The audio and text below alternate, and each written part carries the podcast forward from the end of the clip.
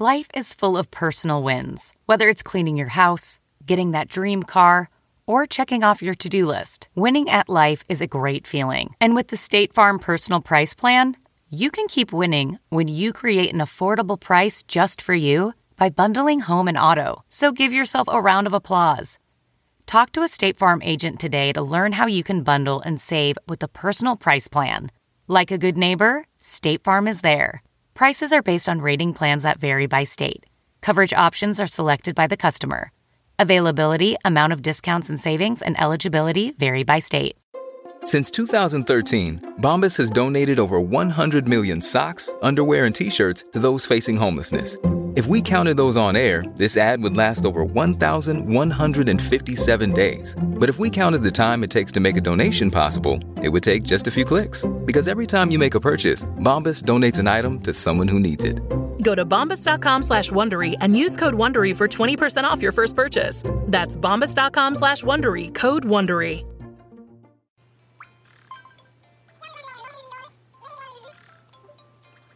Welcome to Nerdist Podcast number 367. Someone, possibly by the name of Skydart, cannot be ripped away from Animal Crossing, which she ran out today to purchase. I was on the fence about it, and then I had to get it, and now I am stuck forever. Well, I'll tell you, I've never seen one sort of animal sell so many pairs to another sort of animal. I mean, this has really been mind bending. oh my god! Wait until it's winter. no, You won't even. You don't even know what the crops are like. I, I won't find out. know. Now I'm kind of invested. Extreme bear picking. I'm kind of invested. Uh, hey, thanks if you came out to see the shows in Salt Lake City the past couple days. I'm uh, headed off to Philly next, Helium, June 27th, 28th, and 29th. Go to nerdist.com slash calendar. Also, uh, we have our big show the Saturday night of uh, San Diego Comic Con. That's a live podcast at the Balboa Theater, so check that out as well. Hey, I'd like to thank a snazzy new sponsor to the Nerdist Podcast, Hulu Plus right? You probably streamed Hulu, but now there's Hulu Plus, and Hulu Plus basically gives you all of everything. Hulu, you'll get a limited number of shows in the current season, but on Hulu Plus, you can binge on full seasons. You can watch all your current shows. You can watch uh, full series runs, classic TV shows, shows like Community or Modern Family or South Park or SNL or Family Guy or The Colbert Report. That's all for $7.99 a month at HuluPlus.com forward slash Nerdist, by the way, is a special promotional offer that we're extending to Nerdist podcast listeners. You basically can get a free trial, and we'll extend it for you. Downton Abbey, Hulu Plus. Grey's Anatomy, Hulu Plus. New Girl, Hulu Plus. This is the, The worst Office. rap I've ever heard in my Plus. life. It's prose rap. it's prose rap. I'm tired of rap. You know, look, rap is rhyme talking, but I want a prose talk. Rhyme talking. Yep. That is huluplus.com forward slash nerdist, all lowercase. This episode is Alex Winter, who uh, I'm sure you know as Bill S. Preston Esquire, um, from, of course, Bill and Ted's. Huge Doctor Who nod in there, though, if you hadn't caught it before, of course you had. But Alex basically gave up acting in 93 and started directing, uh, and he directed a movie that we on the podcast are huge fans of, which is called Freaked. And uh, he's just a fantastic guy. And as you'll hear in this interview, uh, like proto nerd with the internet. I think Alex Winter might be the internet, I think is what we determined. But he's got a movie that he uh, directed called Downloaded, which is uh, a limited run in theaters on June 21st, then available on VOD July 1st. But it's essentially about the rise and fall of Napster and Shawn Fanning and Sean Parker. So uh, get it in a couple weeks when it's available, or if it's after July 1st, then rush right now to the internet that you're probably on. The Nerdist Podcast number 367 with Alex Winter. I got stung by bees. That, none of that's real. Now entering Nerdist.com.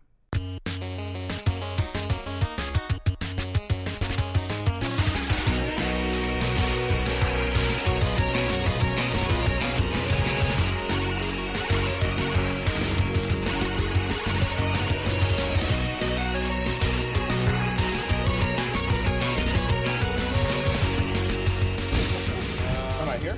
Yeah, yeah. I told you he's fun to beat up on. when he asked for a coffee, I was so excited to get to tell Kyle to do something. You can tell him to do stuff. You're our guest. You can have the normal uh, size water. Yeah, you get, you don't have to have a water nub. This is basically Yeah. a shot of water. Yeah, I know. I love those. These teeny little things. Yeah. How do we recreate It's more, more wasteful, waste? right? Oh, it's What? more waste. Yeah. What is more waste? Well, I think the idea behind it was like you know, like for production, because I only ever see them on productions. Where Oh, it's the like what- the little- nubs? little bo- yeah, Yeah, yeah. yeah. Because like people always drink half a bottle of water and then leave it. Uh, so you say you're saying that people drink more of these than those? No, I'm and saying this creates more I think that- waste. I think that's the Yeah. idea behind the original production of the Yubs. Yeah. I want to know what Alex Winter thinks about this. What, could, where are you? Where do you weigh in right now politically on the water nub? I've given it an enormous amount of thought. and whatever that was just went clean out of my head. Okay. No, I, I mean I get these all the time, both when I'm shooting and just like in various places. And uh, the funny thing, the other, I was somewhere the other day where they would they were being conservative with their little nubs. Yes. So like, I'm sorry, we can only give you one nub. I'm like, well, if you give me like four of them, I'll have like the equivalent of one glass of water.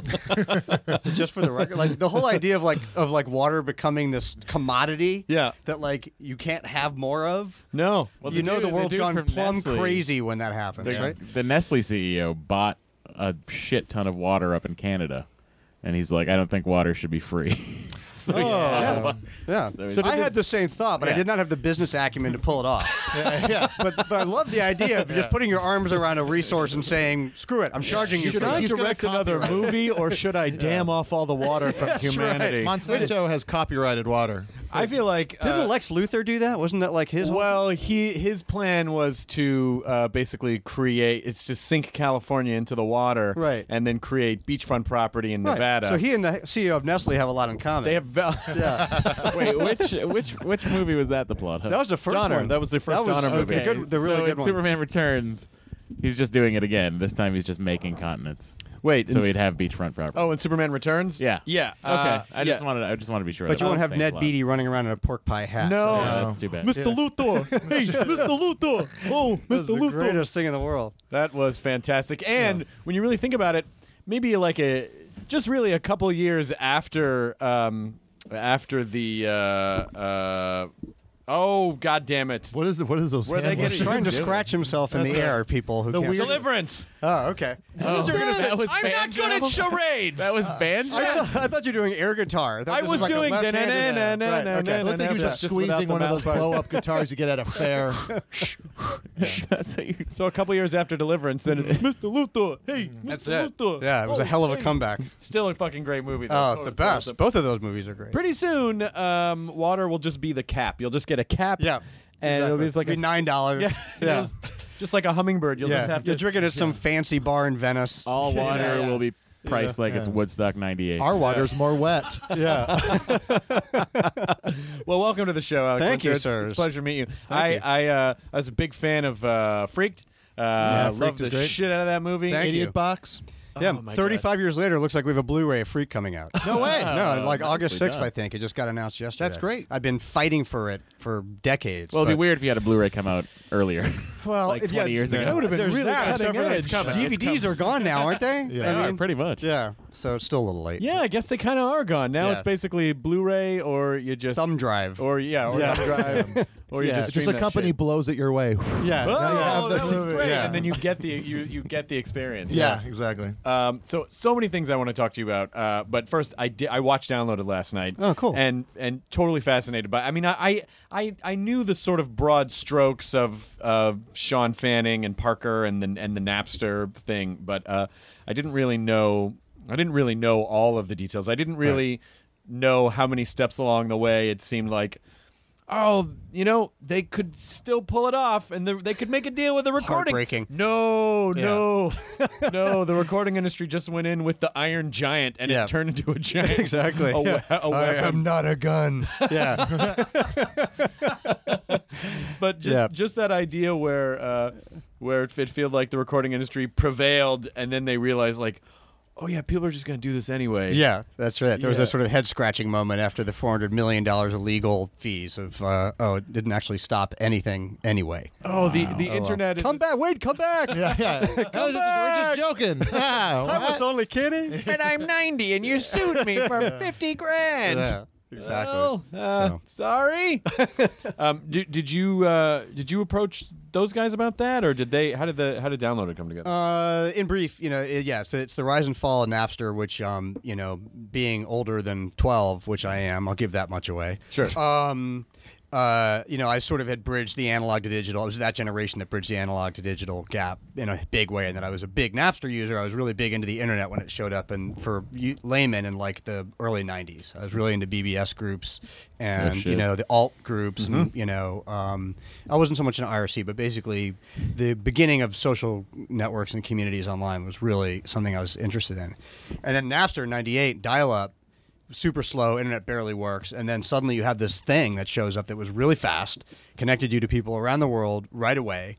Um, you know, file sharing, you know, chat, all the stuff that just hadn't happened before. Yeah. So I was a huge proponent, and then you know, probably a month before it went offline, I was like, "Oh, wait a minute, is this legal?" so I can just take all this. yeah, it's like 90 gigabytes of hard drive space later. I, like, But it, but it is sort of it is sort of like i i thinking of the idea is, is not so much that Napster is a is a music piracy service, but um, a a really powerful indexing service. Completely, Which yeah. uh, com, you know, like if you if you strip away. Um, The legality, of but it really, it really did, it really did change the way that um, that we could get files to people and share, and and and and, and I and I remember feeling like, wait, so anything, anyone, really, Yeah. like that? That's that was the first. That was well, the first time that I ever felt like, oh, we're all a community on the internet was like AOL '94. Mm-hmm.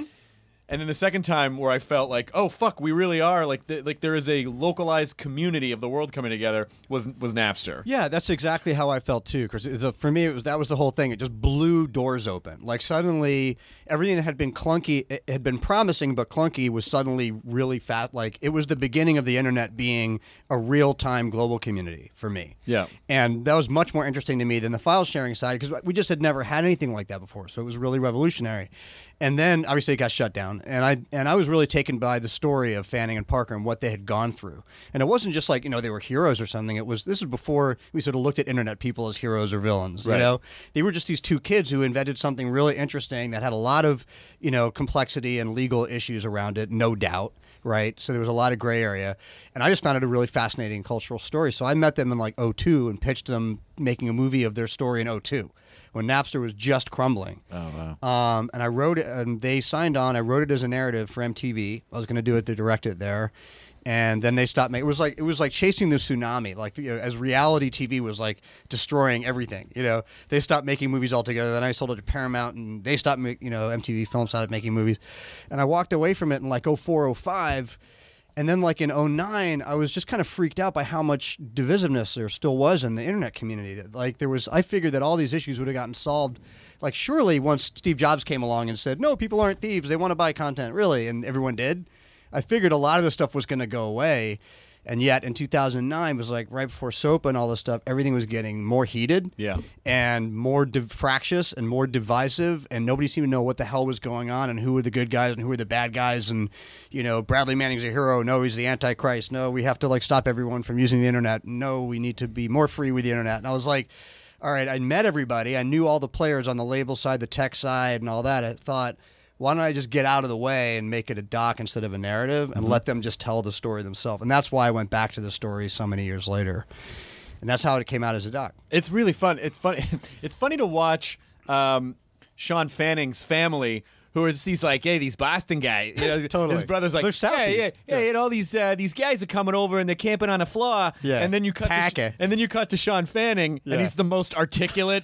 like, where did he? How did? Like, he doesn't even. Yeah, he's anomalous. I mean, he's an anomalous human being. I mean, you are dealing with that's the thing that I love about the Napster stories. Whether you, you know, whether you agree with what they did or not, you know, they are two of the most interesting individuals I've ever met by far. And Sean Parker looks. I love the idea that uh, uh, they like that, that must have been good for his ego. They're like, oh, they got Justin Timberlake to play me in the Facebook movie. Yeah. Like, Yeah. You see him like, okay, well, they're both white guys. Yeah, exactly. yeah, I know. I mean, that was the first when I first showed Parker. I've known those guys a long time. When I first showed him any of the movie, you know, the only thing he reacted to was like, "Oh Christ, look at my hair!" you know, these sort of like '90s, like you know, streak tips hair Yep. and you know, bobbleneck So they, they were 17 years old. They were kids. Oh my god! What was the fir- what, what was your what was your uh, biggest discovery on Napster when you first started? When you realized like, oh shit, I could totally. What what did you start downloading?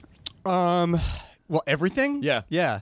for me, for me, I wasn't even so much. It, it, you know, one of I, I can't That's remember- actually not true. I can't remember which guy said it in the in the in the OTF uh, um, interviews, but um, there was one guy that was like, "Yeah, but the, the the one of the powerful things was to get things that you were just not commercially available." That was Larry Lessig. That's actually how I approached it because I was already I already had my music collection. Right. I'd already been around long enough to have been suckered into buying vinyl and then everything again on cassette and then everything again on CD. Yeah. So I had my record collection four times over by the time Napster showed up. So I was mostly using it to get like rare jazz bootlegs. Right. For instance, that's what, like when I when it first showed up.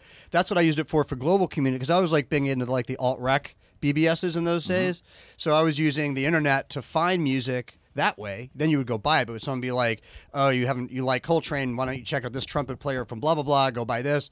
And so immediately I was making friends in Japan, Germany, Finland, who were turning me on to all this stuff I'd never heard of. In fact, I went to I was directing a lot of music videos in those days, and I remember going to Columbia Records um, on a music video I was shooting. And one of the heads of Columbia Records came in because he heard I was working on the Napster store. I thought he was going to kick me out of the building. This is like 02.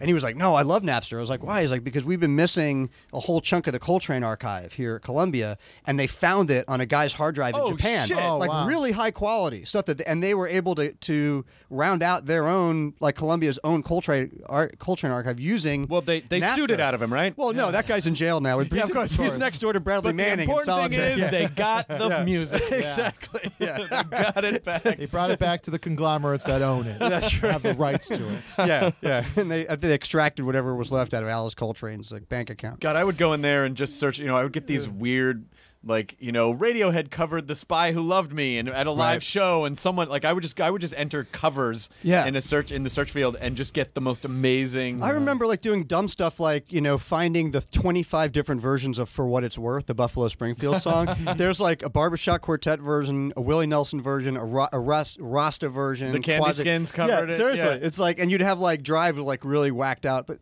Uh, In those days, it's really there's nothing like Napster anymore, so it's hard to describe for people who weren't around then that you could type in anything right. and it would show up. And it didn't matter if it was a Madonna single or something just insanely rare, like you know, you know, throat singers from the Ukraine. Sure. you would get it in like droves. Well, now it's now it's basically like torrent sites and like Pirate Right, Bay and, right. stu- and stuff like that. yeah, exactly. Um, Which is a little harder to search because no matter what you type in, you get porn. Yeah. Yeah. I mean, I know that most of the time you're typing in porn, but on the occasion that you're not, is you still just get porn. If you put in throat singer, you're gonna get you're going to porn. get porn. Yeah, that's true. That maybe porn. that's why that keeps happening. that that's probably what keeps happening. but the throat singer porn is actually pretty valuable. it's not bad because they Yeah. can sing at the same time. Yeah. That's what's Yeah. surprising about it. Yeah. Yeah. yeah, and the Eastern European ones are pretty interesting. Anyway, where were we? One part of the uh, no, I want to keep going down this road. Um, but That's what he said. What is this?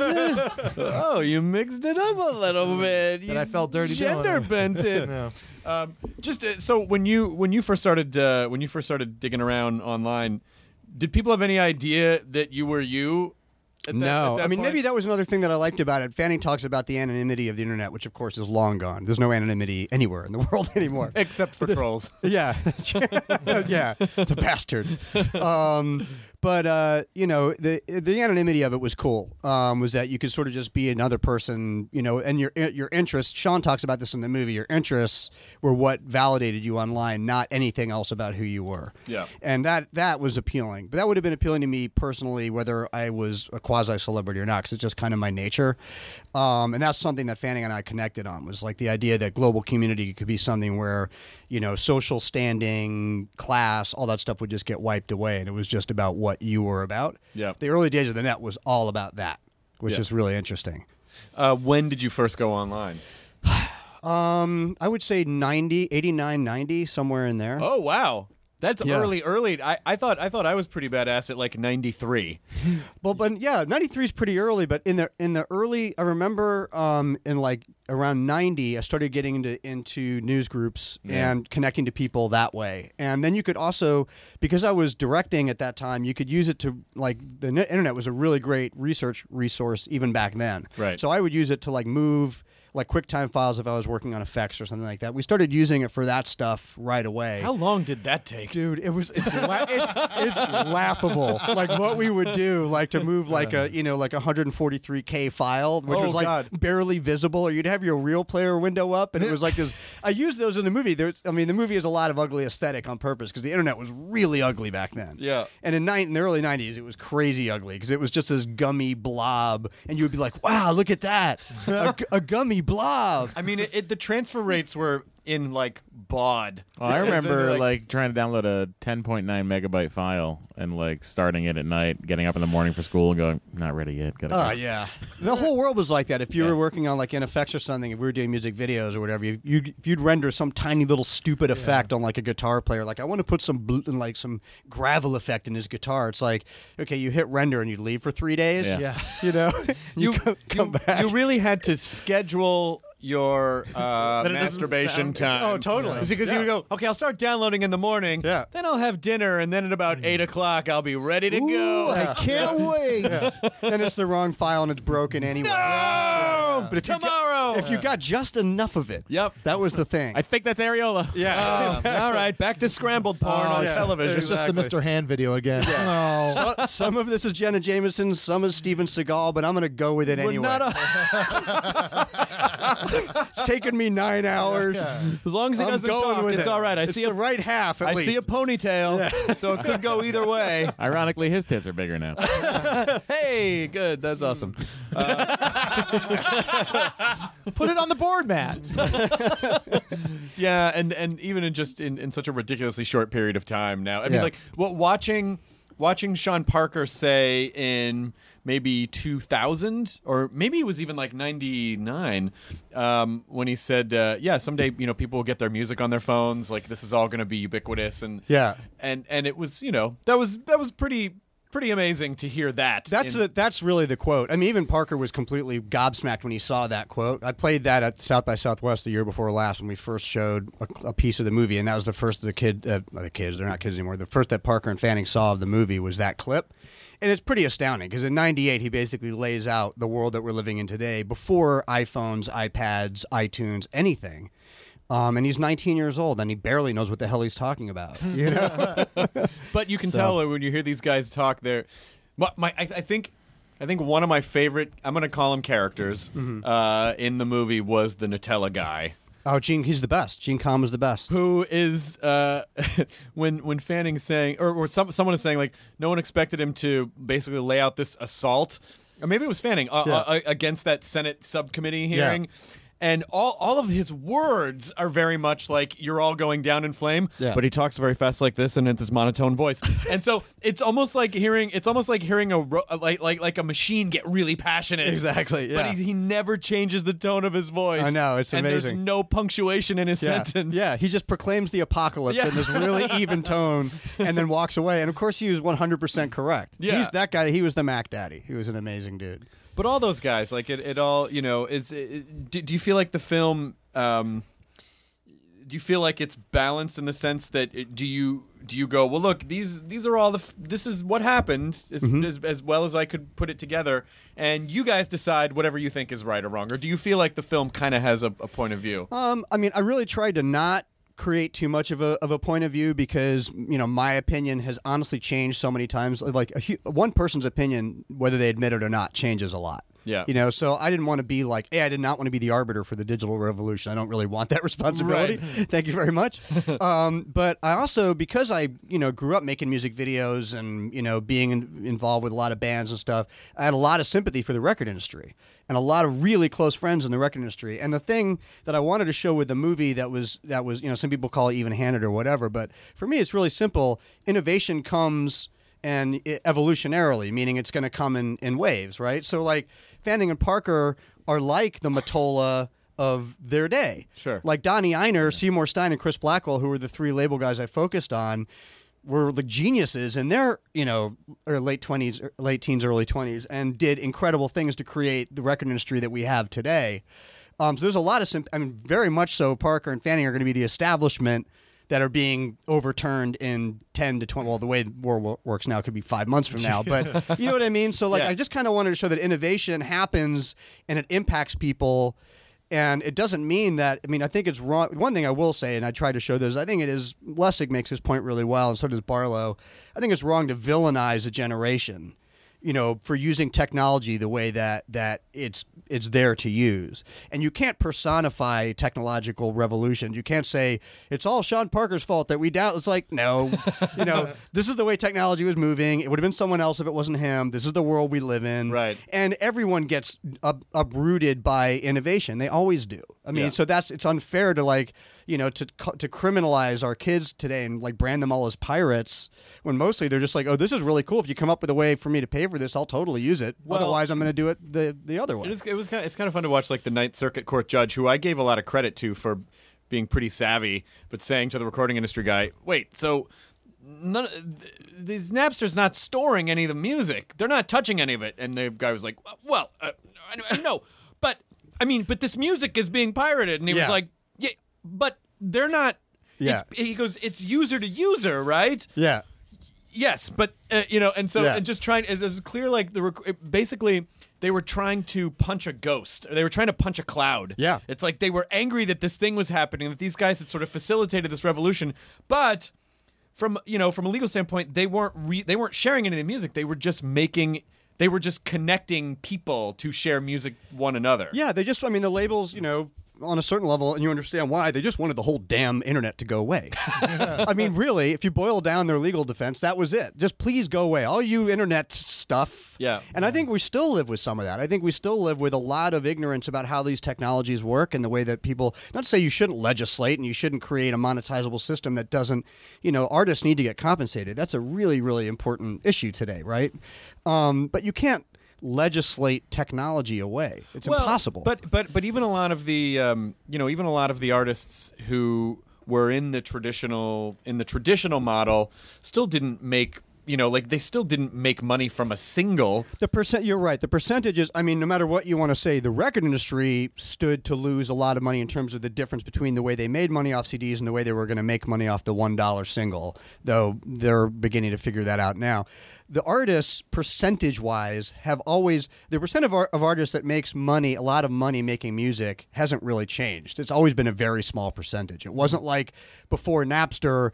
If you were a musician, you were going to get really rich, Right. No matter what, Yeah. you know, it just wasn't. There was always a very small percentage. You made it. Because because if you got an advance, then a lot of times you spent the, a good portion of your life Yeah. paying that. You were an back. indentured servant. You really, you really Yeah. were, and and so uh, so I, I still think some form of that model is still intact, which is, you know, people find out about. I mean, that's really that's the basis of what we do here is was founded in that, which is, hey, the you know the show's free if we perform live. Come see us, and then that supports the show, which Right. is where you know. Yeah. And before the artists were like, oh well, the, the label is helping facilitate getting it in front of people on the limited channels that were available. Yeah. But now we can just go straight to people and go, here's a free thing. Come see us live. Yeah, the, interme- the the intermediary being sort of squeezed out of the process, which they don't need to be. There's there's plenty of room for them once they understand how to work within the new paradigm. You know, that's that was a very that's the big seismic shift, right? Is suddenly the, the internet democratized everything, and everyone just went, "Oh crap! You know, what are we going to do?" From the government to the record industry, the movie industry, everyone just like had a complete panic attack, Right. And they're still having a panic attack. I mean, literally You know. across every sector. Yeah, I mean it's it's mass panic. You know, it's certainly not gotten more calm. It's gotten. less I mean, that was the one thing people asked me, like, you know, what what did you learn making the movie since you'd been around the story for so long? I think the one thing that was surprising to me was how completely pissed off everybody still was, and also how little a lot of people had learned in the intervening years. Well, I'm sure you're gonna, and you may have gotten this question a bunch, but I, I just imagine like some slick reporter who thinks he's gonna nail you. All right, Alex, tell me this: What if someone downloaded this movie for free? Every, Every frickin' Q and A. fucking- There's always that. I call him that guy. and I think they're expecting you to be Yeah. like, well, oh no! What am I gonna?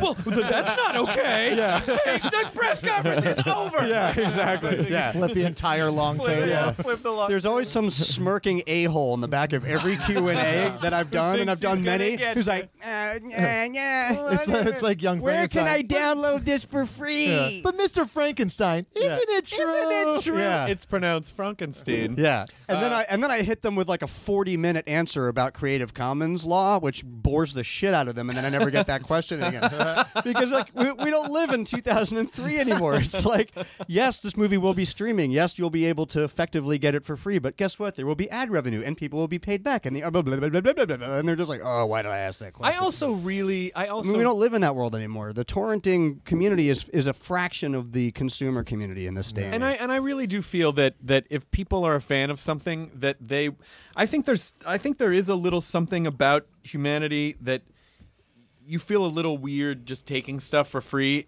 I mean, maybe maybe disposable stuff where you're like, "Oh, I'll just download that cuz it's there." But, you know, like when we do shows, people bring us things. We people offer to pay for episodes a lot of the Yeah. time because they want to and we're like, "No, no, no, you don't it's totally fine. You don't have to do that." So I really do believe that by and large if people are fans of something, I know I will I will choose the pay option when I have it Yeah. to support, you know. And I and I really feel like that that I mean I think I think good does sort of bubble up in that in that instance. Without it, I mean, look, you know, eh, there's a lot of people that, that don't agree with this, but eh, from from my perspective as a downloader and as someone who used those services, like what I saw happening in 2002, I remember saying this to Fanning when I met him, when everyone was saying branding them as pirates. It was like, you guys just created an incredibly convenient service. The consumer is always going to use the most convenient service. Yeah. That doesn't mean the consumer are thieves. That was the thing that, that I think a lot of people on the other side never got. And that's the thing that Steve Jobs always got, which is the reason he was able to swoop in and claim 85% market share for Right. all downloadable music because he knew the consumer wasn't inherently thieves. He knew that they would pay for convenience. You give them something that's as cool as Yeah. a thing that they're getting for free, and guess what? They're going to pay for it. I do miss my Winamp skins. yeah. Yeah, you can still get those. Yeah, but you can make those now for those sort of retro guys like us, you know. Yeah, I'm sure there's You know. a flash site you can just do. Yeah, that. I still watch everything on my real player. It's like, wow. yeah, That installer still launches every time. I go on to Netscape. yeah, Yeah. So I don't know. I think that I think that the it's all, it's all starting to monetize. People are starting to get with the program. There's just a lot of anger that I think, frankly, at the end of the day, that the people, without any oversight from the from the business or the government communities, were able to come in and do this without anybody being able to stop. Well, them. what's what's you know, I think what artists have to remember is that while you know this, like you said, democratized everything, and and so we as artists are more empowered. I think what some people maybe don't realize is that that the the well, good or bad, depending on how you look at it, but the what comes with that is the responsibility as the artist to basically do the same job that a label would do or a promotional machine is it's now it's on you as the artist to like all right hey, if you want this power great but now you have all this responsibility Yeah. so you know it's uh kind of a pain in the ass but you know but then you'll get your you know the, you get to own your own stuff Yeah, or the and the labels also, you know, really beginning to step up to the plate and, and figure out ways to work with the internet, which they have, so that artists can get support and use the internet. I think someone like Adele is a really good example of that. Like, you know, where the music is good, they did come kind of come out of nowhere. Then they sort of got help from a label. Then they really broke. I think there's there's really it doesn't have to be so divided. I mean, that's the thing that seemed obvious to me back then was like, why you know, it sounds very you know tree huggery, but like, why don't you guys just all like work together, Right. You know, and like create a system together moving forward, and it actually can work for everyone because art labels are, to their credit, really good at artist development. They are. They always have been. They can screw artists. They can also be really good at developing artists. Like I don't think we would have had Bob Dylan without the the support that he had Bruce Springsteen. You think about some of the really biggest artists that seem so independent, and they always had this massive artillery behind them that was really good at crafting them through all of the BS they had to get through. well it's just now there's so many cha- there's so many channels It's a it's a garbage dump, dude.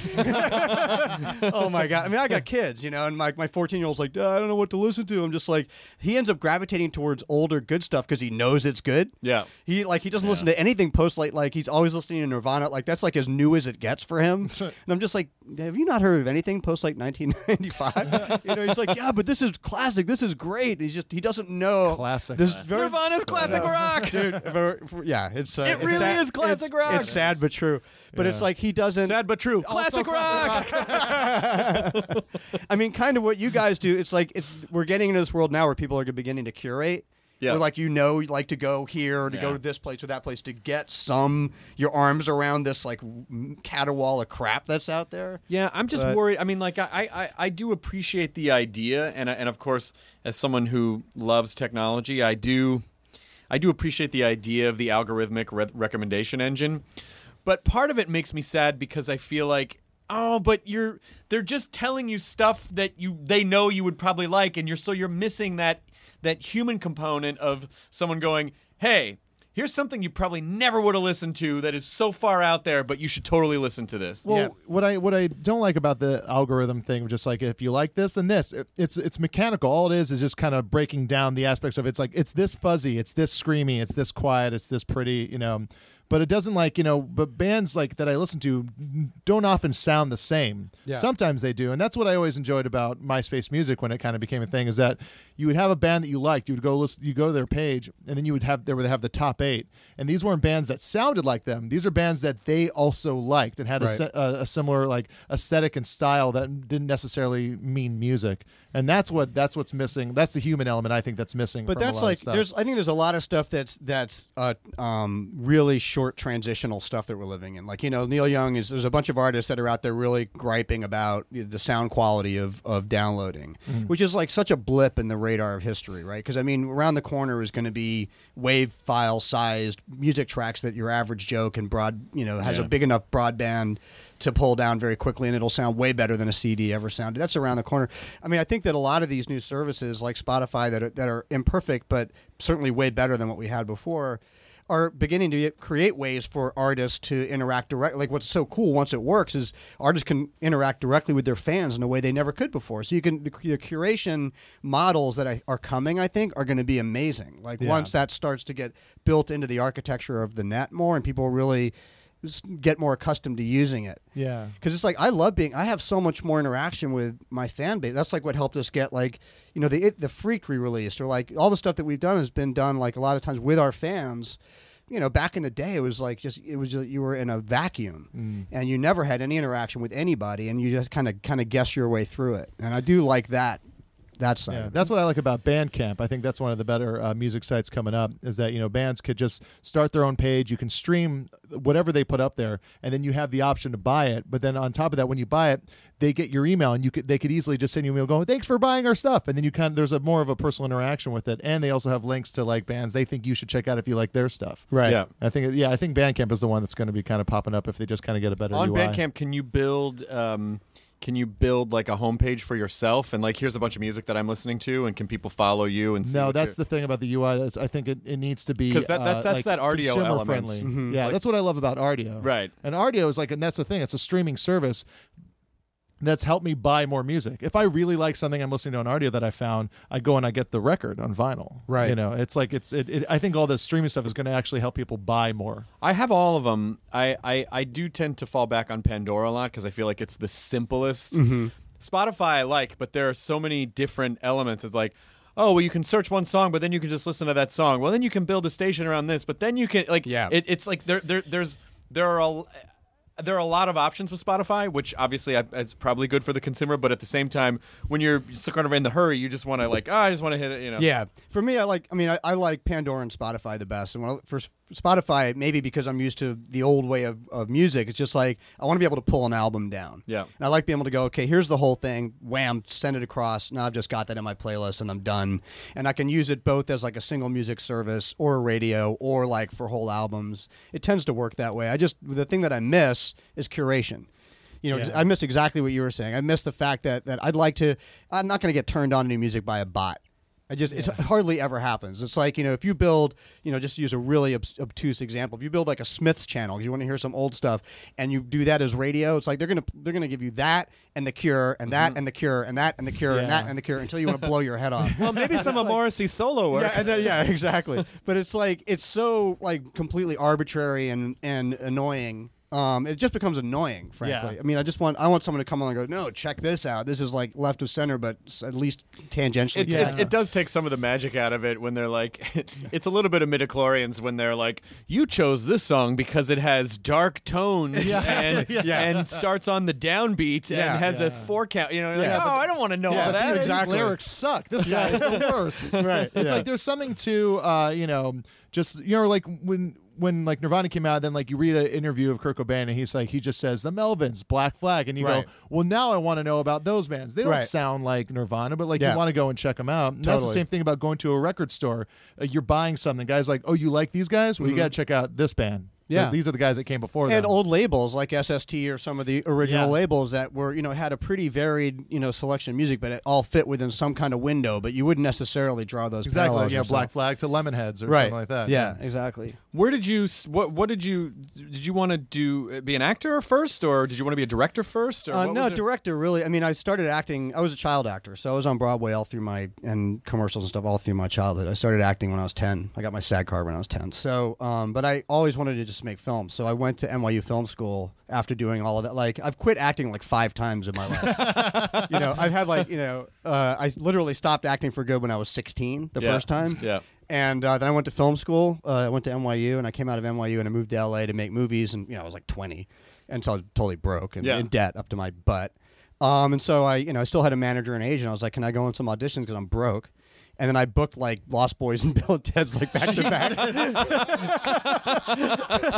This is easy. And I was like, I was like living in this crappy apartment in Venice with my roommate from NYU, who was like, he was like delivering pizza, and I was like doing Lost Boys. Yeah. and um, and yeah, that was Tom Stern, and we made the Idiot Box and Freak together and all that stuff. So Well- like, so even in those acting days, I really was mostly shooting. Like I would go, I never really had a Hollywood lifestyle. I always had like this kind of indie filmmaker lifestyle. I would go home from the set, and like you know, we had a, a you know a Steenbeck in our apartment, and we were like making short movies and music videos, and um, and as soon as I could pay my rent without acting, I stopped acting. So I stopped acting. Oh, wow. I stopped acting professionally in '93. Wow. Well, I know that a lot of times, uh, you know, because we are Lost Boys and Bill and Ted's fans, sometimes I always like to go up to Santa Cruz for those big saxophone rock concerts. Yeah, that, and like uh, oil down your chest. Yeah, yeah, yeah, man. yeah. yeah, that all the kids. Uh, uh, Yeah. Every summer I go and see him. Yeah. Well, that Lost Boys is one of the first sort of documentary, Yep. you know, Wh- feature films about the youth movement, Yeah. the youth of the day. you know. exactly. who loved eating maggots. Yeah. Yeah. Yeah. And, uh, and had hair extensions and Yeah. wore chaps, and um, had like plastic squids coming off their. I mean, there was there was a lot, you know, a lot. It was, it was a very method movie for us. We just kind of brought a lot of ourselves. Yeah. You know. A lot of young men had Yeah. Rob Lowe posters in their room. Yeah. I Yeah, mean, it was very accurate to Yeah. what we were all doing Yeah. at the time. Comic Yeah. book store at the boardwalk makes total Yeah. sense. Yeah. right next to the bumper cars. I see it every day. Yeah. Yeah. That was good. I mean, you know, like, well, obviously, Lost Boys was great. I mean, you know, uh, Bill and Ted's is one of those movies that, like, when I saw it, I was just exactly the right age for it. I'm like, oh my god, you know. And then it wasn't until a bit later where um, I completely appreciated on the second level for the Doctor Who connection. Yeah. uh, which obviously, because I think um, Ed Solomon and Chris Matheson. Yep, that's um, very well done. I, I believe that um, they were. I, I, went to UCLA and I was in this thing called the UCLA Comedy Club, which Mm-hmm. Right. was a group of stand-up comedians. Yeah. and I think Chris and Ed maybe were They did. Yes. they were like a few like few a, sep- a few years prior. Mm-hmm. So they were the guys that sort of came out and then like they fucking wrote Bill and Ted's. Yeah, and it grew it grew out of that comedy group because uh, Bill and Ted started as a stand-up routine that Chris and Ed used to do at college at UCLA. Oh shit, that I did not know. Yeah, and um, and they played Bill and Ted, and then they would sort of tour around playing the characters, and then they wrote a script riffing off of it, and then. Uh, and then we made the movies, so it was uh, yeah, it grew out of. Well, I think that's one of the things people ask me all the time, like why people still like the movies, like what makes a movie stand the test of time. And a nobody knows, obviously, but like the one thing with those movies that I think stands you know, has gives it some longevity is that it was written by two really close friends and it's played by two really close friends and there's like a genuine camaraderie to it that is has a kind of infectious quality because it's sincere Yeah. and none of us thought the films were going to go anywhere at all like they weren't big studio movies they were both independent movies neither No. you know so And I would imagine most of the stuff you're shooting, where you're like, who is going to watch this ridiculousness? totally. Yeah, completely. Well, So they, they, I mean, they were enormous amounts of fun for that reason because they were just like everybody were re- we were all really good friends and we just kind of like did whatever the hell we wanted and there were literally less than no expectations about, about where it was going. So yeah, that kids lower your expectations. that's it. That's it. Well, I think it's okay to lower your expectations as long fun. as you're having fun. Yeah, Yeah. as long as you're having. So were you? Did uh, what was it a, a pretty formal audition process, or did you? It was a crazy. It was a. It was like auditioning for the Olympics. Like I'd been, like I said, I'd been around a long time by then. But like the reason Keanu and I became such good friends was that it took so freaking long for us to get cast. Yeah. That we were like bonded at the hip. oh, so you guys were just auditioning together, auditioning, and over and- auditioning, auditioning, auditioning, and we were paired off with like every other actor and it went on for months, and then like it was it was ridiculous. And then like the last audition was like it was sort of like the I don't know if you ever saw the movie They Shoot Horses, Don't They? Oh, right. It was kind of like you know dancing in the marathons during the Depression. Like the last audition was like 13 hours long, and they literally brought everyone in, and they would let them go as they realized they weren't going to be Bill or Ted. Oh. and I was like, what the fuck is this, guys? And like by like two in the morning, it was like me and Reeves were like kind of like wobbling on our legs, like excellent, awesome, dude, doodle doodle doodle. You got the jobs because you were the last one standing. We were the, we were the last men standing. That was it. Well, I guess we cut everyone else. uh, well, we start shooting tomorrow. Yeah, it's like, oh, I wonder who they're casting. It's like if they'd have cast someone else by then, it just would have been cruel and unusual punishment. but it uh, um, my my best friend from high school actually storyboarded bogus journey which when he was working on it he had this placard in his because he was he i went to college and he didn't go to college and he be, ended up becoming like one of the biggest storyboard artists in the film industry and that was one of his first movies and i remember there was a placard on his uh, car that was bill and ted go to hell Yeah, that was and our then, title for and years. then they made him then at the last minute they're like nah you can't you can't say No, they changed Hell." it from Bill and Ted Go to Hell to Bill and Ted's BJ, which I thought was awesome. and, and, and believe me, we understood that when we changed the title. So and then he was so he was pointing out all these these Easter eggs, like when Yeah. they're uh, w- when they're having the séance, and it's I think that's Ed and Chris. It in is, there, yeah, yeah. And uh, like De Nomolos is Ed Solomon's name backwards. Yeah. Oh, wow. And then and then one of the chants I think was some their names or something Yeah. something weird like yeah, that. that's it. That's all right. Yep. yeah, there's a ton of crazy stuff in that movie. It wasn't like stationed. It just came out of like a delirious like rewrite or something like that. Yeah, that was one of the biggest, biggest. I mean, these are really close friends. of mine. This was one of the biggest disputes we ever had. Was like I remember reading the script for the first time, and it was great. Um, we put a lot of work into it, and and then Coleman just like, guys, station isn't it just isn't funny. it's just like there there are words that if you repeat them enough are funny. Yeah. Station is not one of them. and and uh, you know, and then I remember Ed. I don't remember whether it was recently or a while ago. It was like, you know, you were right about Station, but I wasn't right about Station. People love Station. It's like, I get more Yeah. people coming up to me telling me how much they love. There's like bands named Station, so I was completely wrong. But uh, luckily, I wasn't one of those actors who was like, I'm not doing this. and change that. you take that name, name Station out. I'm not showing up. those really those You little understand? those little butt aliens. Yeah. they're not gonna fucking do this. Exactly. Uh, was the second one as much as fun as the first one? Yeah, it was. It was because there was a little bit of, of validation because the first one had come out, and you know we had the, we had a lot more um, not creative control. It's not like we didn't have it on the first one, but it was just like let's just make let's just make the weirdest, most far out possible sequel we can. That was kind of our. It wasn't like let's be safe and like see if we can make a Back to the Future franchise. Like no, let's blow this shit up. Sure. let's just let's just like stick dynamite in it and explode it. Because at that point, So- people with the with a, with a few major exceptions, people weren't really doing trilogies. Yeah. I mean, so I mean, like with the you know, obviously with like Godfather and Star Wars, I mean, like the, the, there were trilogies, but Yeah. it wasn't like now studios do think in trilogies. Oh, completely. Yeah, there wasn't a franchise mentality in those days, and it wasn't like it was before actors were being paid fifty million dollars a movie. So it was like we got paid five bucks for the first one, and we got like five seventy five for the second one. Nice bump. It was we fought hard for that, Nice. but I did. I you know I did walk away a couple times, but um uh. The reality of it was was that we just we just all went into it going let's just make something nuts let's just go nuts and so yeah it was enormous fun and then also you know, having Billy Sadler's death and just like getting to set for the for that sequence and watching him do his thing. It was like we all were like, shit, why didn't we write the whole movie about this guy? yeah, It's like- that's a great character. yeah, he's so good. and he was he was great in it, but like really great. Like Joss Ackland was was He's fucking, great. was fucking awesome He, too. yeah, but- he hated every minute of it, but he was great. because he had come off uh, Lethal Weapon the too. weapon too, and he was like this big Shakespeare actor. I mean, Yeah. he was just miserable. and He being was, in these weird uh, these yeah, weird future platform clothes. shoes, Yeah. and yeah. I mean, it was it was all a blast, you know, and not being able to play ourselves as villains was fun. It was Oh, great. yeah, great. Yeah, it was great. And so, are there? Uh, is there going to be? I keep hearing like there is going to be another one. It's going to be those guys. No, it's going to be new guys. No, it's not happening now. Like. I always feel like I hear it's always in some stage of a cycle of it's happening, no, it's not happening. Yeah. Well, I mean, here's the reality of it. It's just like we we kicked the idea around for a long time. We always kick idea like so, sort of how the whole thing came about. Even for Chris and that, it was just like wacky ideas that they kicked around that then became a movie. Then the second one was suddenly now they were stuck with me and Reeves, and the four of us were kicking shit around, and that became the second movie. And for like the last twenty years, like whenever we're hanging out, we just kick ideas around, and then eventually we just hit one that we all thought was we were like, oh, we should actually do this. This is great. And so um, we re- we came up with a story. They went off and started working on a script, and then that kind of got leaked, which is fair enough. And like, and so we had to start talking about it because it's like Downloaded. yeah, the the internet being what it is, it's like you kind of are damned if you do, damned if you don't. It's Sure. like it's like if you say nothing, then it- then the trolls just like destroy you. Yeah. It's like we know this is happening. You're a scumbag. Why would you? you know.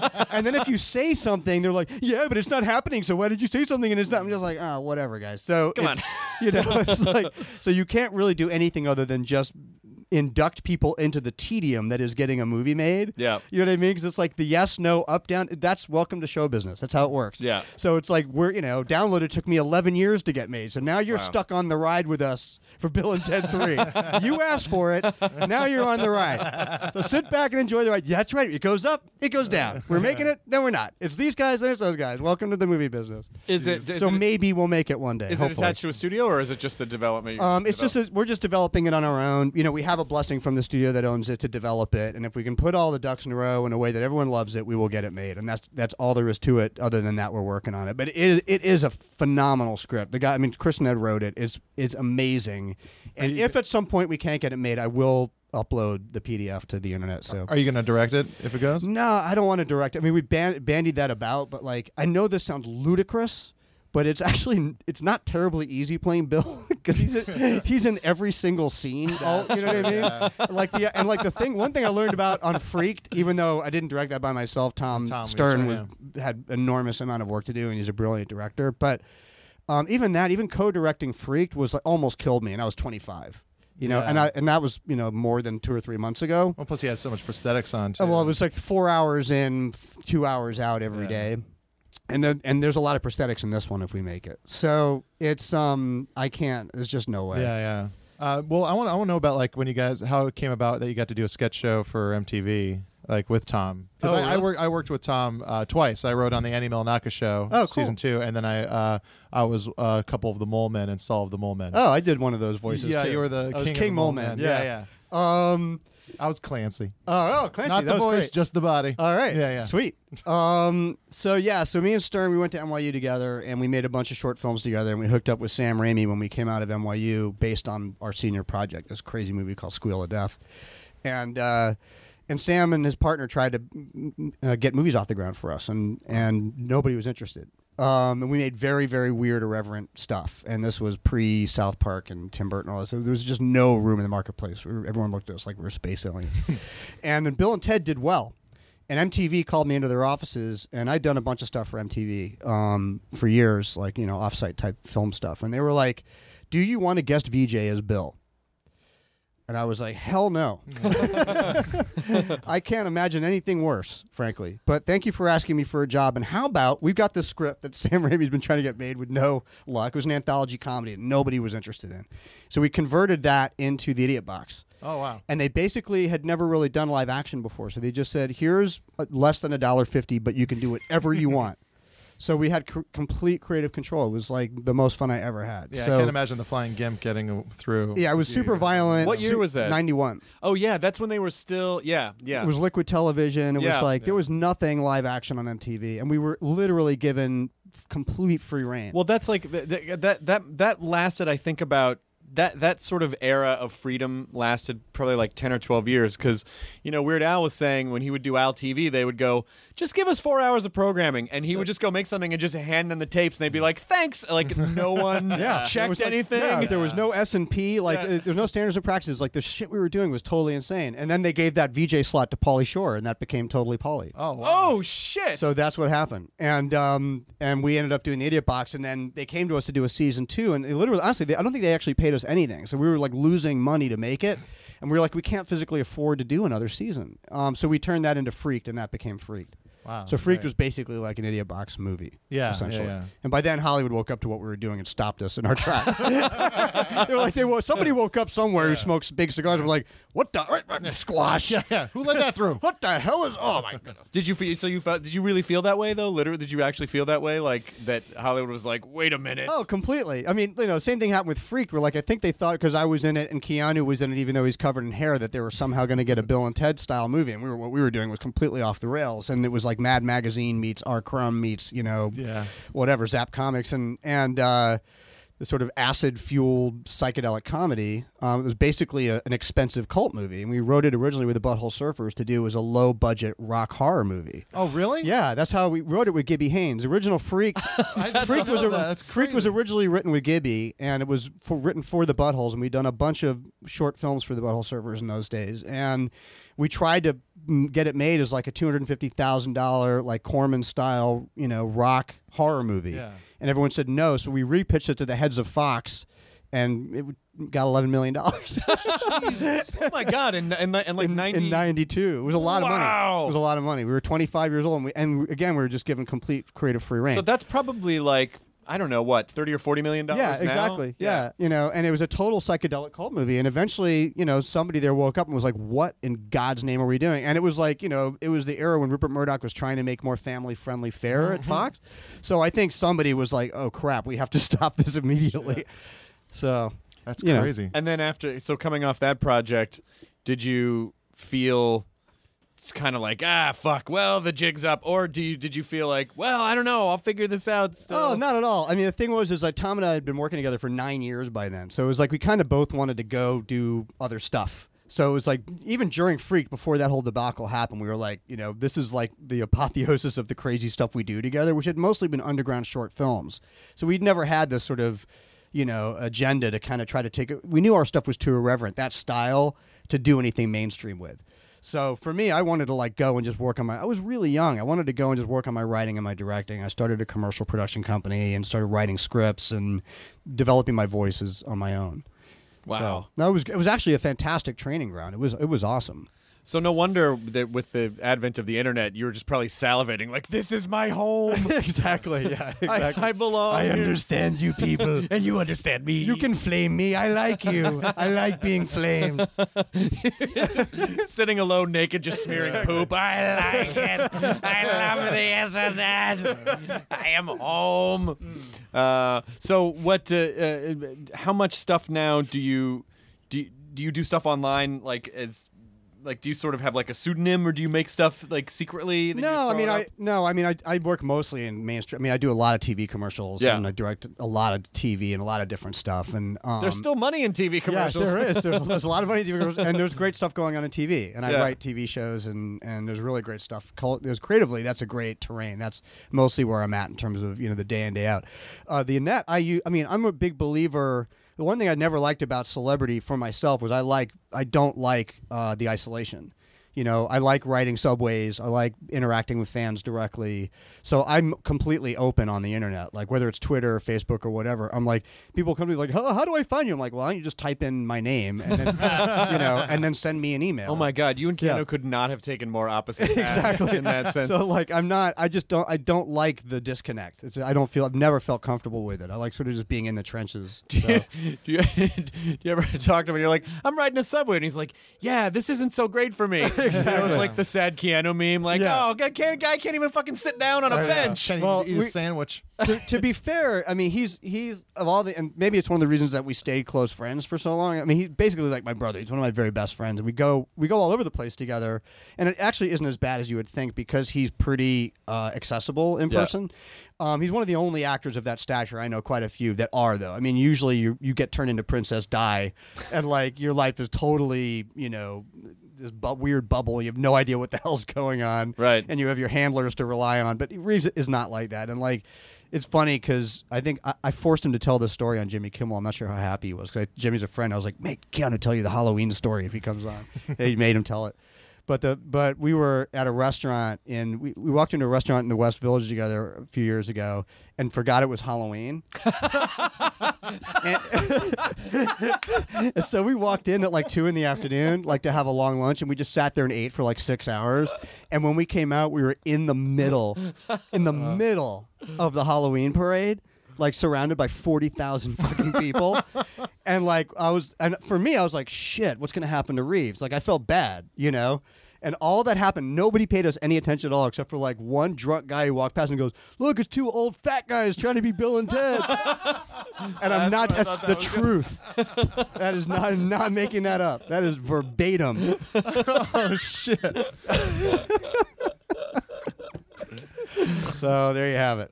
well, I think uh, commercials are I find pretty interesting because it's an industry where you know people are like people are watching commercials, people are watching. When I go, yeah, but if they're good, Yeah. people will watch them. Or people, you know, if people put up a, a good commercial online, then you know, like on YouTube, then people will pass it around. Like people just want to see good, funny things. Oh yeah, I mean, I that the whole idea of of internet killing ads, and I think content in general is complete paranoia. I think that unfortunately the inverse is going to happen, where things are going to get so regulated that you're stuck watching ads in ways you may not want to online. But it's all going to get it's going to be baked into the net, just like it was baked into TV. I don't think you know. I just don't. I, I just don't see pre rolls being the wave of the future. I see, you know. I don't see like a fucking. A, you know when when I, as impatient.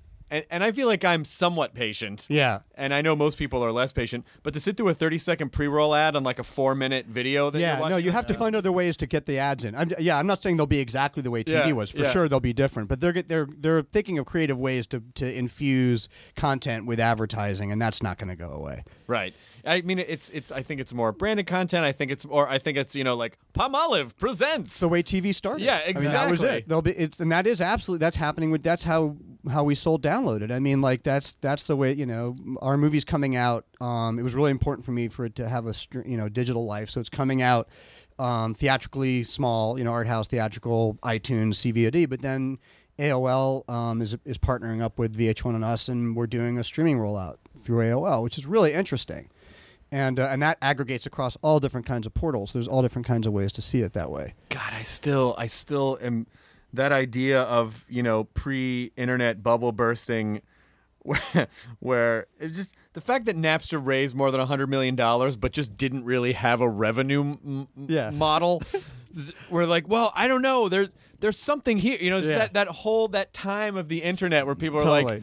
Where they go, you could reach the entire world. Yeah. And then they do that flawed math. They go, all right, there's six billion people. If you could just get 1% of those people buy. Yeah. Like, yeah, it doesn't really work. But then the same thing happened with Twitter. Like people never learn. Yeah. Then like ten years later, happened with Twitter. It was like, oh, this guy's got four million Twitter followers. Let's give him the movie. But nobody came. Where were his Twitter followers? If even a third of those people came to the movie, we would have made our money back. What Yeah. happened? Yeah. I You hate know. hearing that. Like I remember when I was working at uh, E, like you'd pass by a door and you hear it's like it's like we have to cast him. You see how many Twitter followers he has? Exactly. just like Yeah. sunk down. It was- Yeah, that that worked for like five minutes. Yeah. Yeah. you know what I mean. That was like you know for the amount of time that Comic Con was deciding which movies were being made. Right. You remember that era? It oh, was Oh, like, yeah. Whatever they say, Yeah. whatever those Comic Con guys say, we got to do that.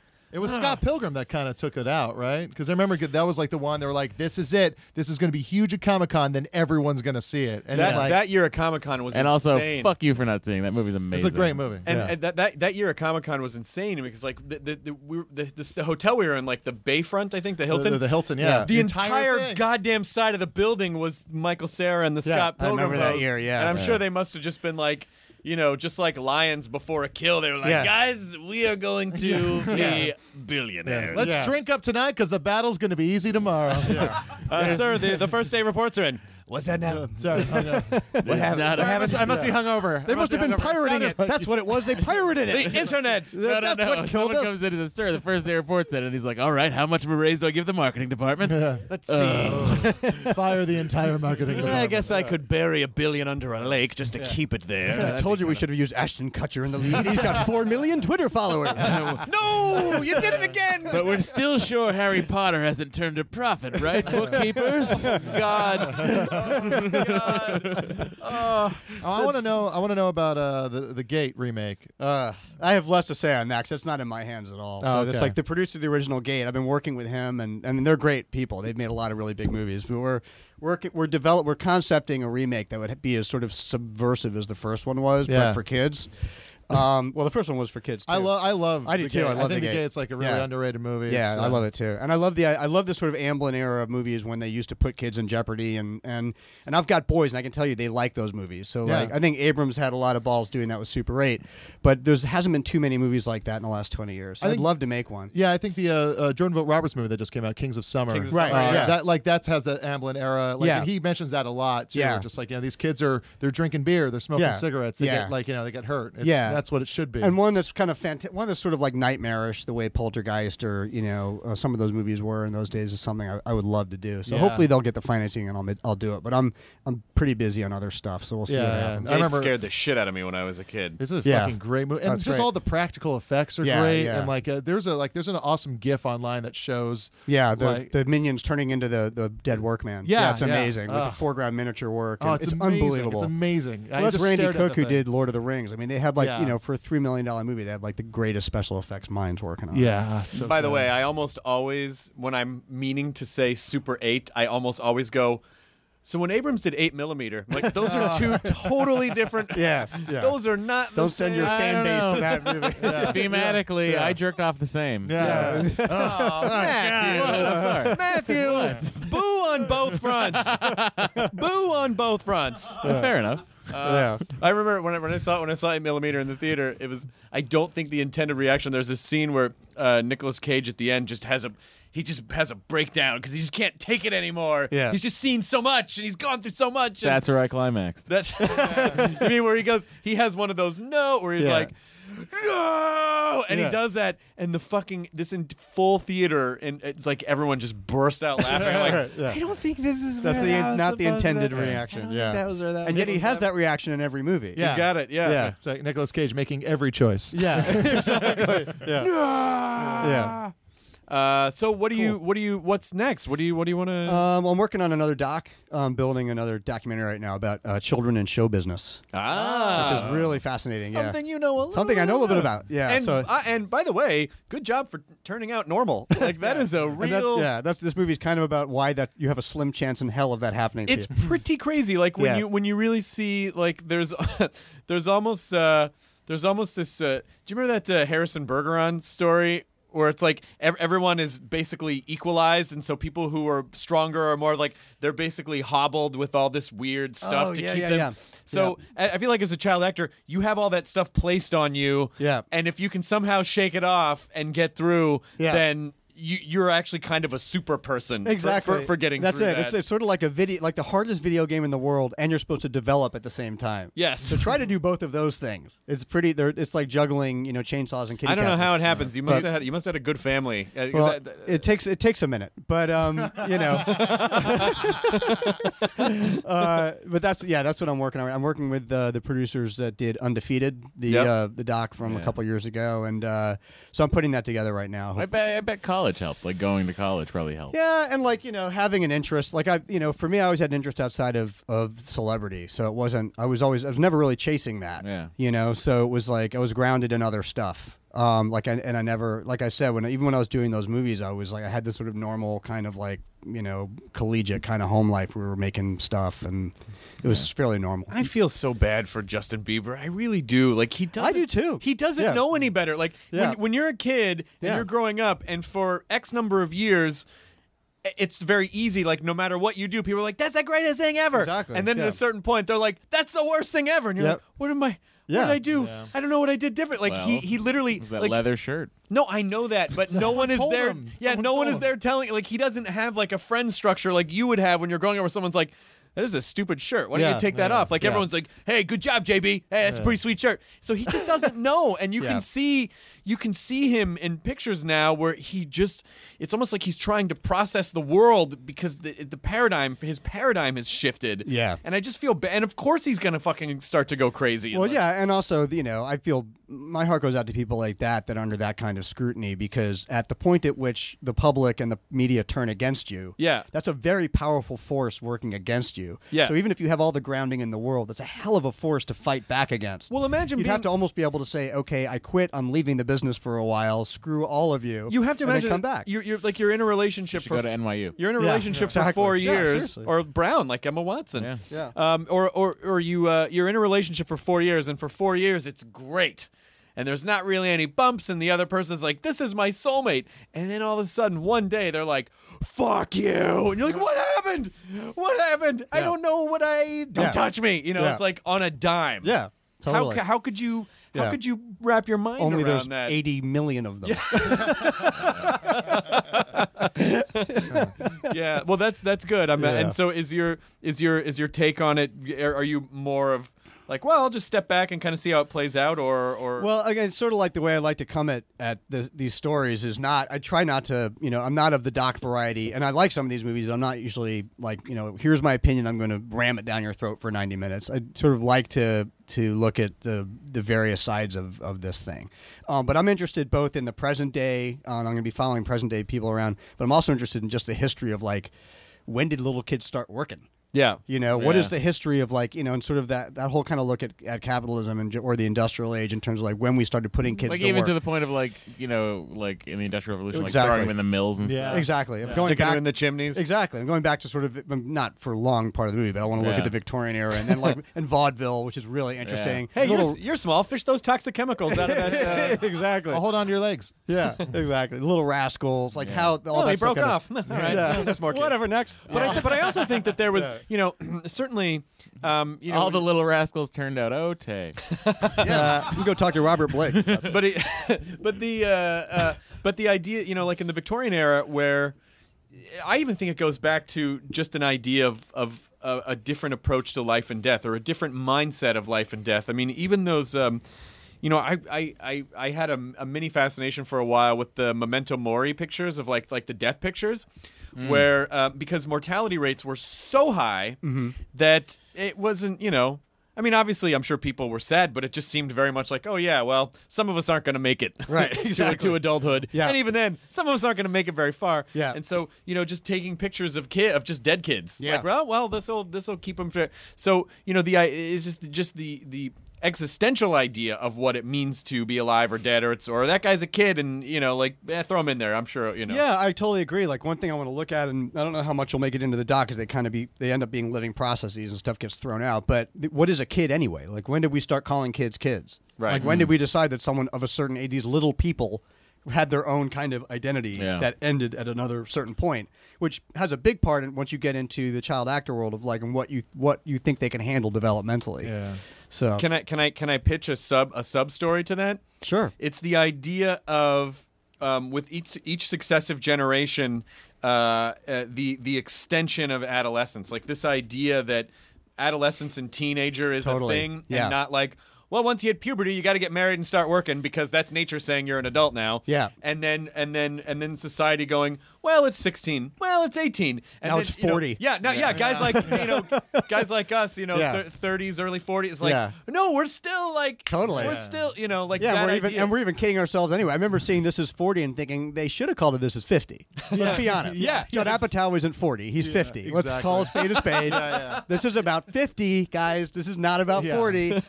You know, the, the bar just keeps raising Yeah. higher and Every higher. year it's I always just like the- always yeah. wanted to know what it was like being a 40 year old billionaire. Yeah. Be so Hey, his business isn't doing too good. yeah, I mean, I guess Sell your fucking Ferrari. I guess I like our, our record label's going to be okay. We got Ryan Adams. That's my favorite. I guess I guess it's the I guess it's the you know li- uh, li- life expectancy extending, and maybe, maybe it has something to do with that. Yeah, I also think it's it's pop culture. I think that it's you know our our response to you know the age of gadgetry and like you know the the shock of the new. There's so many cool new things that we and I think how society is, is responding to the digital and sort of tech revolution too is I mean, I think it's scary and it's also exciting, and you just, and you know, there's a It'll even itself out. It'll all give us cancer. exactly. We'll all be but, dead. But so, Yeah. but psychologically too, there's a you know, even in even in sort of Mad Men era, you you, you look and you go, oh yeah, you know, at like 22, those people just took a job. And that was it. Yeah. Mm-hmm. And then they just kind of like Completely. This is my life. Yeah, totally. And so you Yeah. know, psychologically, something happens, and they sort of give up on that in, in a way, and then they're just. I mean, you know, you just you always look at old pictures, and you're like. Hey, whoa, whoa, is that is that a 45 year old woman? Mm. No, no, she's 19. Exactly. Is that, is that a 50 year old guy? No, no, he was like 22. Yeah. Like everyone just Yeah. looks. Yeah, they so just hard. look older and I know. 22, 10 kids. Yeah. Yeah, I mean, in a way, it's the res- it's the result of the of this you know the beat in the '60s revolutions. You know, where you had the beat generation in the '60s, you had you know the sort of summer of love generation that just said screw it. You know, we're not going to follow that model. We're not we're not going to grow up. I mean, the Merry Pranksters and all that Yeah. kind of stuff kind of gave way once that connected with technology. Like all bets were off. You know, you're right because I think my, my, my great grandparents on my mother's side are from Italy. I think my great grandmother was like 15 or something when they got married and just and, and, and ended up having 11 kids. yeah, my it. grandmother was 16 when she got married. And they just, you know, like, all Yeah. right, well, just Gross, guys. Yeah. Gross. yeah, there was a lot of teen banging going on, but they weren't. You know, Teen banging. Teen banging. Yeah. Which is your next movie after that. That- right? I, am sort of folding that all into this one. it makes it more marketable. it's that dangerous element you were talking about. I'm making about. a very heady show business doc about teen banging. yeah, you I'd know, watch it. I'm not gonna when I lie. when I was, you know, like like I'd put the- it right next to my copy of 8 millimeter. uh, that's, that's what the world's going to do. I'm It's a- going to make me a very rich I'm, man. I'm a child of the 80s, which was the apex of the teen sex comedy. Right. Of like Yeah. I fa- fa- Fast Times ushered in that, oh my God, they're like 15 and 16 Yeah. years old Yeah. and they're fucking and yeah, drinking. Porky's We're all supposed to be weird having science. sex. Yeah. Yeah, yeah, and I, completely. I, I want to do those things. yeah, and like Lost Boys, it was it was identical to real life in every Just way. like it. Oh, yeah, absolutely. Just, Yeah. just like it. we it. were all studly swingers back in high school. Who would swoop down and then oh, and completely destroy Yeah, people. just turning things away. turning it yeah, all but away. you know, but as soon as you found like another young hot guy moved into town, Exactly. like, oh, we got to make him a part of the fold. absolutely oil them up. Yeah. Give him some hair extensions. slap some chaps on him. Such a nice coincidence. He also rode a motorcycle. Yeah, Just, uh, it perfect. just, it just all sort of worked out. He didn't need to ride anymore. He could fly at a Yeah. certain Yeah. point. yeah, but still, that wind in your hair at ground level is pretty cool. Yeah. No one flies that close to the ground whenever they develop flying. Spoiler alert: um, uh, one guy's the head vampire, and you don't see it coming. so, uh, yeah. So, uh, He was the one guy without hair extensions. Not to Yes, give it that's away. right. Yeah. But he was really cool. He was I always loved uh, uh, Bernard um, Herrmann. uh, What was that? His name? Oh no, Bernard no, no, that's the composer. Ed, Her- Sorry. Ed, Edward Ed Herrmann. Herrmann Ed was the guy, Yeah. Yeah. the head vampire guy. Yeah. Spoiler alert. And then, uh, and then Barnard, Barnard Hughes. Hughes, Yeah. who was in like he was in like Mr. Merlin and a Tron. Like he was in, mostly. He was in Yeah. who clearly like. In the '80s, he became like, if you needed a gristly old guy, he was your guy. Yeah, yeah, yeah. He was great. The whole cast was. I mean, Schum- Joel Schumacher is known for like really thinking outside the box casting, esp- and that movie was like, Dianne Wiest. Dianne Wiest had is this crazy amazing. cast. You Yeah. know? Absolutely So, amazing. it was fun.